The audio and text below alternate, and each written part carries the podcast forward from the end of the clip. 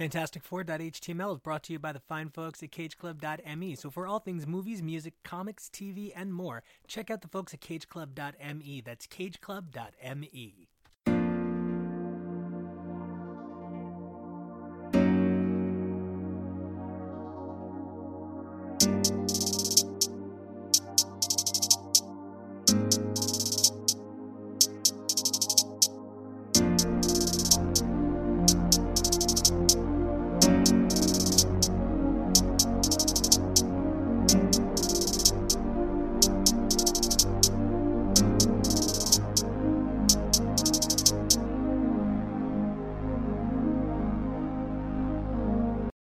Hey everybody, I'm Nico. And I'm Kevo. And this right here is fantasticforce.html. Yeah.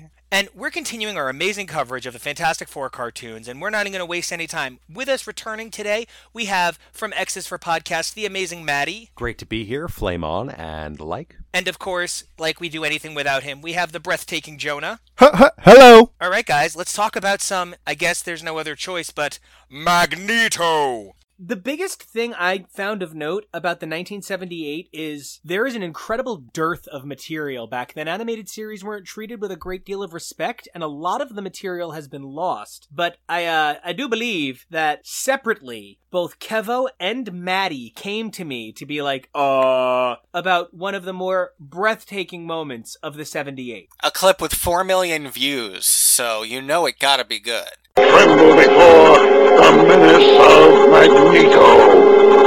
Magneto, by this point, has become a cultural centerpiece of the Marvel Universe, kind of, sort of, thanks to his popularity in the pages of Chris Claremont's reinvention of the Uncanny X-Men. A lot of things are going to source back to Claremont and Byrne throughout a great portion of the 70s and 80s for Marvel, so it's not shocking that, by this point, Fantastic Four, a John Byrne property, saw an adventure from another John Byrne property. No, it's impossible! To me, nothing is impossible.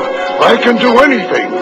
Although, it is worth noting, when Magneto makes his appearance in the Fantastic Four, some, stupid hilarity ensues. Well, first he abuses a gas station attendant. He just pulls up in his fully magnetized vehicle, and he's like, I don't need gas from you. I want to know where the Baxter building is. And he's like, boy, howdy, sir. Every car needs gas, sir. And then he crumples the gas station sign, and the poor guy's like, no, please don't break any more property. It's a lot.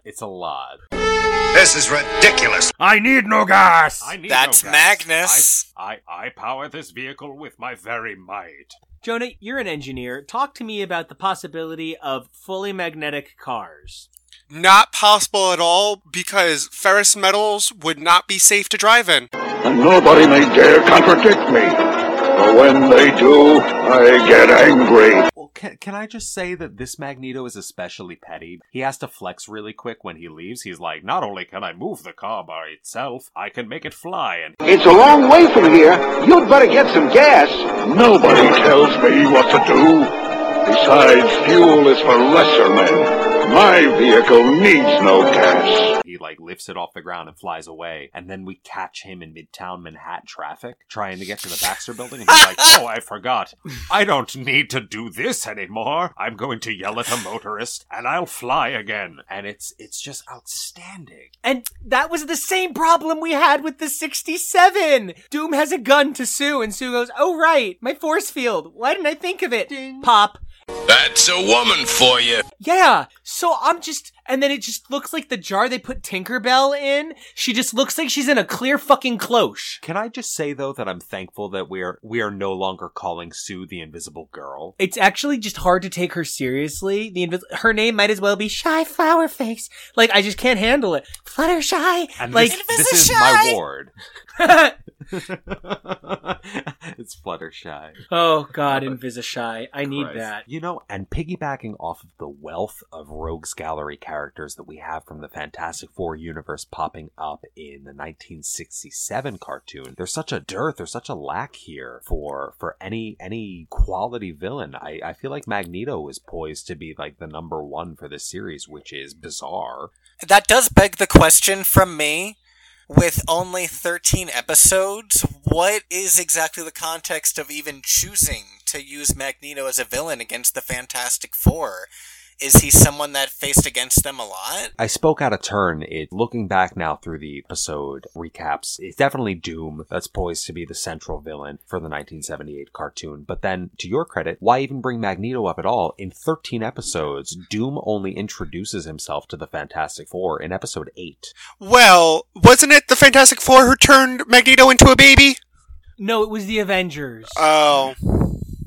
I just think it's like I said earlier, Magneto was a hot property on the heels of his appearances in Uncanny X-Men, and he was probably fun to animate. I get that. It was a really fascinating take to put him in that, like, hot rod red with the yellow gold accents. I like that take on Magneto. If I ever cosplayed as Magneto, I think that's probably what I would do. Oh, what, with the yellow? Yeah. Floss-Nito, yeah. Yeah. Because you're just flossing it. It's a little bit Iron Man-Nito.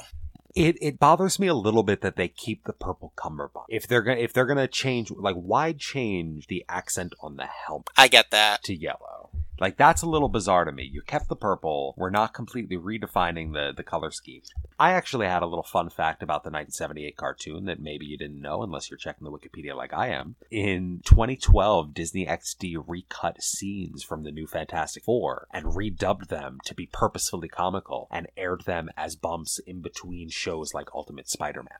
Oh, that's so cute. I love stuff like that. Yeah, it was between Ultimate Spider-Man and Avengers Earth's Mightiest Heroes, and I just think that's super self-aware and super charming. I want to look into that. It's the same magical formula that made Space Ghost Coast to Coast a success. Kind of acknowledging the flaws of the thing you love. My BTS for the new Fantastic Four from 1979... Specifically, and one of the reasons that I am so vocally advocating for Herbie the robot is that he was actually voiced by Disney legend Frank Welker, who many know as the voice of Fred Jones from the Scooby-Doo franchise and Megatron from the Transformers franchise. Ironically, the narrator of the show was voiced by a different famous robot, Dick Tuffield, who was the robot from Lost in Space. Sue Storm was voiced by Disney legend Ginny Tyler, who was a Mouseketeer, and The Thing was voiced by Ted Cassidy, who played Lurch on The Addams Family. That's another impressive voice cast on this. What a cavalcade of stars. Being so underutilized. Huh. When we're talking about star power, we're talking about this next project, which featured the unbelievable names like Fred Flintstone and Barney Rubble and The Shmoo. That's right, you guys. In 1979, The Thing... Wait, let me correct that. 14-year-old Ben Grimm, who has discovered a magical thing ring, which allows him to do a thing where he transforms into The Thing, co-stars in... Fred and Barney meet The Thing, in which they never meet, and also there's The Shmoo. The Shmoo came a year late, in fairness. The Shmoo is not a part of the Thing ring. It's true. He's unrelated. So, Kevil, I believe you're ready to schmooze us on The Shmoo. Oh, we're talking about The Shmoo right up front? I can't keep saying The Shmoo. Like, he is actually... So, Fred, Barney, Thing, and Shmoo. That's the real Fantastic Four. Well, because... The Thing was replaced by The Shmoo, which, you know, is fair, because The Shmoo, also voiced by Frank Welker, by the way, in this cartoon, was a very popular fictional character from the Al Cap Lil Abner cartoon series, and was so popular that he replaced Walt Disney's Mickey Mouse as the face of the Children's Savings Bond issued by the U.S. Treasury Department in 1949. So there was a year in the 1940s that The Shmoo beat Mickey.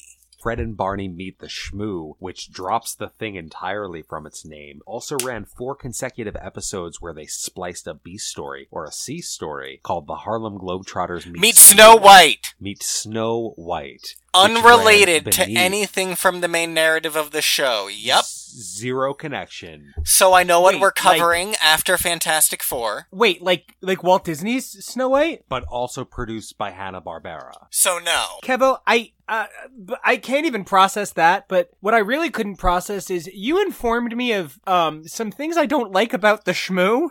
Well, so I'm sure many people are scratching their heads and wondering what exactly is a shmoo that I've never heard of. A shmoo is a little creature that frankly kind of reminds me a lot like of a porg. It has a plump bowling pin shaped body with stubby legs. It has no arms, nose, or ears. Its feet are round. It reproduces asexually, often prolifically. They are apparently delicious to eat and are eager to be eaten. In fact, if you seem hungry in front of a shmoo, it will often happily immolate itself so that you can eat it. And for this, they would not put the Human Torch in a Fantastic Four cartoon. They produce eggs, neatly packaged, milk, bottled and grade A, and butter with no churning required. How could we forget the best part, that there are shmoo hunters who hunt for more tasty, rare shmoo by shining a flashlight on them and whacking them on the head? Is this some kind of bad metaphor for how the 60s and 70s turned the male American dream into churning out women were just byproducts to reproduce and provide emotionally and homemakingly? I think it's a lot of things. This is uncomfortable. You're hungry? Eat. Oh, I have eggs and milk. I am all tit. I have no idea. Jonah made a comment at one point questioning, is it supposed to be about, like, sustainable, like using every part of the animal or something? I don't know, because, like, apparently also their pelt is very good for making clothes, and their eyes make really good buttons. Like, it's disturbing. I can't believe some of the things that were popular that came before our childhood that we frequently get criticized for the things that we loved. Jesus Christ, and this is what they replaced the thing with. Okay, Thing ring, do your thing. So the plot of this show is little kid Ben Grimm is kind of doofy and maybe a little bit underrated, and he has the ability to push two rings together and say, thing ring, do your thing, and transform into the thing. And he's trying to stop the Yancey Street gang from, like, taking on this total ponce that he's friends with, and he's kind of got, like, his own little hit girl. I'm pretty sure Betty is just Susan Day. Like, no effort was put into that. That's just Lori Partridge. I get that. So, Jonah, how did you know, I gotta know, this is this thing. He is not the thing at all. He is a different the thing, and it's not even the other the thing. This isn't even like a John Carpenter-y the thing. How do you feel about Thing Ring, who does his thing? I am really not a fan of it. I don't think it was, like, a needed change. I don't think it adds anything. When I was growing up, the thing was really cool. It was really the thing and the Hulk who go hand in hand together for really big, strong, beefy guys where they have catchphrases. The Bash Brothers. Clobbering Brothers, smashing, doing whatever they do best. If you put them both in parkas, they can be the Ice Climbers. Smash siblings. Hulk and Thing. Hulk and Thing. I have an idea of what the thing should be. This cartoon came off as, like, this weird nerd revenge fantasy where, like, the really scrawny, skinny kid who's weak gets this power to become really big, beefy, and strong and beat up his bullies. I don't think it was necessary. With the help of his biker buddies Stretch and Turk. I maybe would be more forgiving if, like, he'd gotten the thing rings from the thing or something rather than him being the thing, you know? And he's Ben Grimm. He's just, like, straight up Benjamin Grimm. There's no way around it.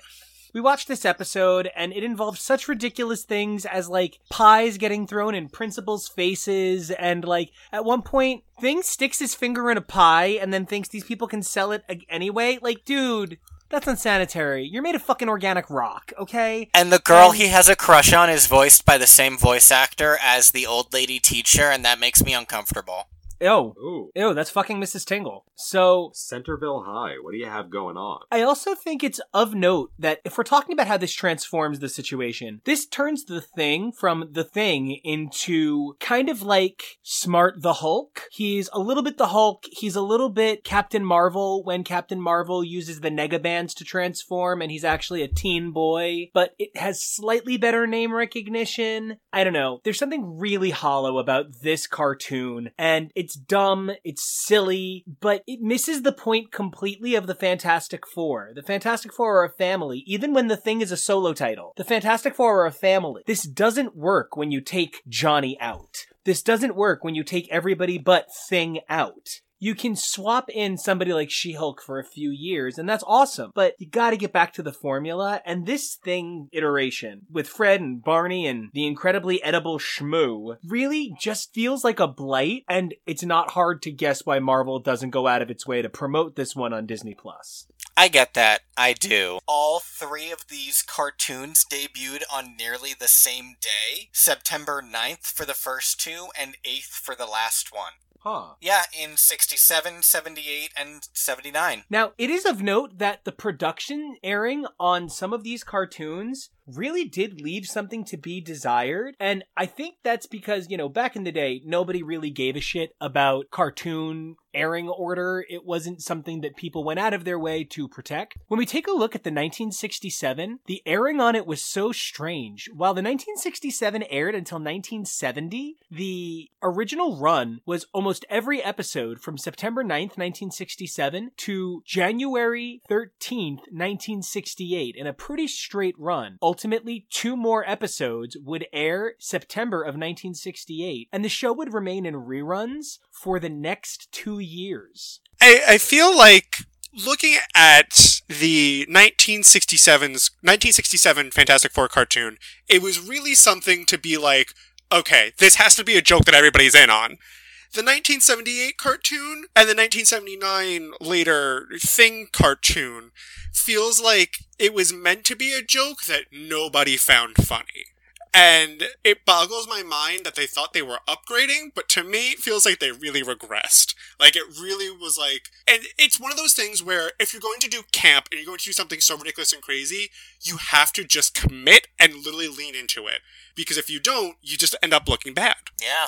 I think coming out of the 1967 Fantastic Four cartoon to the 1978 Fantastic Four cartoon and the omission of Human Torch for fear that kids might self-immolate. They might shmoo themselves up. They might shmoo it up. I think it's such a weird choice to then 1 year later take a body horror character and make him a 14-year-old boy. And I also think it's exceptionally cruel to pitch an iteration of the character who can transform out of their terrible disposition at will. And not only that, but use it to their advantage, something like their own, you know, like they're Zach Morrison of Bayside High. The most fun thing about being a part of the Fantastic Four or any Fantastic Marvel team is the family and the camaraderie, unless you're the New Warriors. Then I think the best thing about being on that team is being one of the ones to survive. But regardless, with the Fantastic Four, there's really a formula. There's a format. It's kind of that way you can take the cast of the Golden Girls and plug them into Sex and the City and plug them into Will and Grace and plug that into... Ninja Turtles. Oh, sure, the Ninja Turtles, exactly. That four-way format, that formula, and that formula is a huge part of how the Fantastic Four operate. Which one is the sexy Ninja Turtle? Donatello. No, Leonardo. He's the leader. No, it's Donatello because brains are sexy. Sexy brains. Or is it Raphael because he's, like the thing, you know, hot-headed and, you know, passionate? I have had enough Raphaels for my lifetime, so... I'm going to just keep being my own little Michelangelo-Donatello hybrid. And... Yeah, I was going to say, someone needs to vouch for Michelangelo. He would be really fun. But you know what? Michelangelo was like 90s sexy. Yeah, he was like 90s surfer sexy. It's very different. I get that. Now, I guess the question is, Maddie, are you attracted to Venus? Like the planet? No, the Venus girl DeMilo, the female Ninja Turtle. Oh my god, from the live action, right? Yeah, next mutation. Are you attracted to Venus de Milo, the lady turtle? I mean, I'm attracted to powder blue. I'll accept that. You know, and that's the best place I can think to jump into this game. So we have... Why is she named after a piece of art and not a Renaissance painter? There are plenty of female Renaissance painters. Yeah, you know, that's a really good point. I guess I hadn't really... Yeah, okay. And at least she's not Whistler's mother. Clunk. We have four categories. We have the She members, because the Fantastic Four does like to point out how one of them is a woman, when there's a woman. We have the firepower, because the Fantastic Four, whether literally or figuratively, loves fire. We have Big Science, because some members of the Fantastic Four's brains are just more powerful than their superhero abilities, and it wouldn't be the Fantastic Four without taking a deep look at their interconnectivity and their team-ups. Now, each category has 4 levels of difficulty, so there's a little bit of question for everybody in this. So what I want you guys to do... there's a category for everyone except for Ben? Ben actually gets the team-ups category? It'll make sense at the time. He's friends with the Shmoo, okay? He's placed in a lot of Marvel team-ups. I accept it. I accept it. He's a perfect team-up of rocks and bad catchphrases. I completely agree. Like, I actually tried to work him into it with that. I was like, rocks and what? Rocks and what? And I ultimately decided there was a better angle. But how, just barely. How revolting. Why I oughta. Guys, I'm putting it in your hands, remembering that level 1 is the easiest, and level 4 is when you're going to need to use all your powers. What category do you guys want to start with? I mean, ladies first. I could go with the she's. Okay, so let's start with the she's, level 1. This is the female member of the Fantastic Four most consistently attached to the team. I hope it's Sue. It is absolutely Sue Storm, who made her debut in the Fantastic Four #1. She is the mother of all Marvel in so many ways, but she's not just a mother. She's also a sexual being who has had lovers and deep conflict inside her mind. She's lost children. She's grappled with abortion. Sue Storm is so much more than just the mother of the Marvel Universe, but in so many ways, there wouldn't be any Exes for Podcast. There wouldn't be any HTML. There wouldn't be What We Make to talk about if there hadn't been Sue Storm first leading the charge. So absolutely, she is the most consistent member of the FF. That's given her a lot of credit for a lot of stuff. Oh, but I mean, it's true. Other than her, there was Aunt May. For a really long time, there was just the Wasp and Sue Storm. The Patsy erasure is far too much. The Patsy erasure of it all. What was her name? The Phantom Brazier? Blonde Phantom. We don't talk bad about my Blonde Phantom. Maddie, I know your relationship with the Fantastic Four is, newer than most, but I have to assume that you had a strong inkling that this one was going to be Sue Storm. I don't know that Herbie's sex was ever assigned or identified, so realistically... I think that's fair. God, yeah, she could be Herbina. Short for Herberta. Well, guys, where are we going from here? Oh, crap. I'm a Jeopardy purist. I like to roll a streak on one category. You see, I'm the opposite, because I would absolutely be searching for that daily double. You know what? Okay, let's search for a daily double. Jonah, what do you got? Firepower 3. The daily double today is, I didn't include anything like a daily double, so let's look at Firepower 3. Bow, bow, bow, bow, bow. This hero is connected to the Fantastic Four, Galactus, and the original Human Torch, even using the code name for a time. Is it Silver Surfer? Do I hear any other answers? Frankie Ray Nova. Frankie Ray was related to the scientist who developed the original Human Torch, also related to the Human Torch's sidekick, the Incredible Flaming Boy. Oh my. And she would go on to be romantically linked to Johnny, and she's just got some of the coolest costumes ever. Well, so far you guys are 2 for 2. Talk to me. What else do we think? Well, let's do big science. Let's move on to the next category there. Okay, you want to do big science? Do you want to do level 1, 2, 3, or 4? Surprise me. I'm going to give you guys a level 2 question here. Big Science level 2. This hero has joined the Fantastic Four on at least 3 different occasions and has applied for membership on at least 1 more. Remember, this will be a science-related hero. I would, if I had to guess, say Petey Parker, but mostly just because I want to. You're right. Peter Parker initially auditioned to be a member of the Fantastic Four in the first issue of Spider-Man, but ultimately decided it wouldn't have been a good fit for him. Peter Parker would later go on to join the Fantastic Four with the New Fantastic Four, a special 3-month event in 1990 and 1991 in issues 347 to 349. Later on, when the Human Torch passes away for a period of time, a.k.a. just trapped in the negative zone like you do, Peter would step up kind of around issue what would have been 587, but instead it was rolled over to a book called FF, right? So he joined an FF #1, and Peter Parker has also filled in as needed when called by the Fantastic Four. So great call on that one. Hey, Hey. Now I'm going to make you guys take a team-ups question. So, Maddie, level 1, 2, 3, or 4 on team-ups. Let's go with... Let's keep it modest. Let's do level 2. These two black heroes would both be associated with the Fantastic Four well beyond the length of their tenures, and both have gone on to lead successful live-action franchises in the time since. I have one guess for Luke Cage, Power Man. Cage, Power Man, did in fact temporarily join the Fantastic Four in issue 168. Terrific. Can I get a second one? I'm going to try and clean up here and say T'Challa. My Panther King, my glorious, blessed Panther King. T'Challa would join the Fantastic Four around issue 543 for a period of time. This would see a massive upheaval to the team. Huzzah. What are we, 4 for 4? You guys are 4 for 4. You guys are, like, way better than 5 for fighting. Dreaming of the Wakanda life we're trying to live. I'm going to take control of the board for a minute, and I'm going to give Maddie what he's looking for, and we're going to run the she's straight through. Starting with the she's number 2, this hero is well known not just for her time as a member of the Fantastic Four, but for her sense of humor and her verdigris.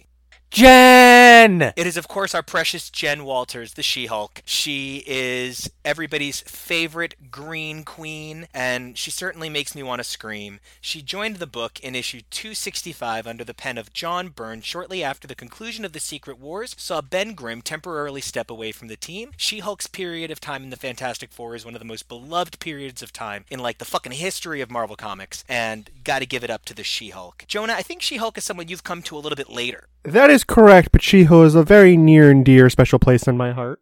I feel the same way, pal. Now, speaking of people who have famous cousins, while this hero's cousin is better known for his involvement with the Fantastic Four, it was this hero that was formerly a member of the team. Might that be Namorita? Oh, terrific. You just touched on one of my favorite heroes ever, Namorita Prentice, the cousin of the King of Atlantis. She would join the team in issue 472.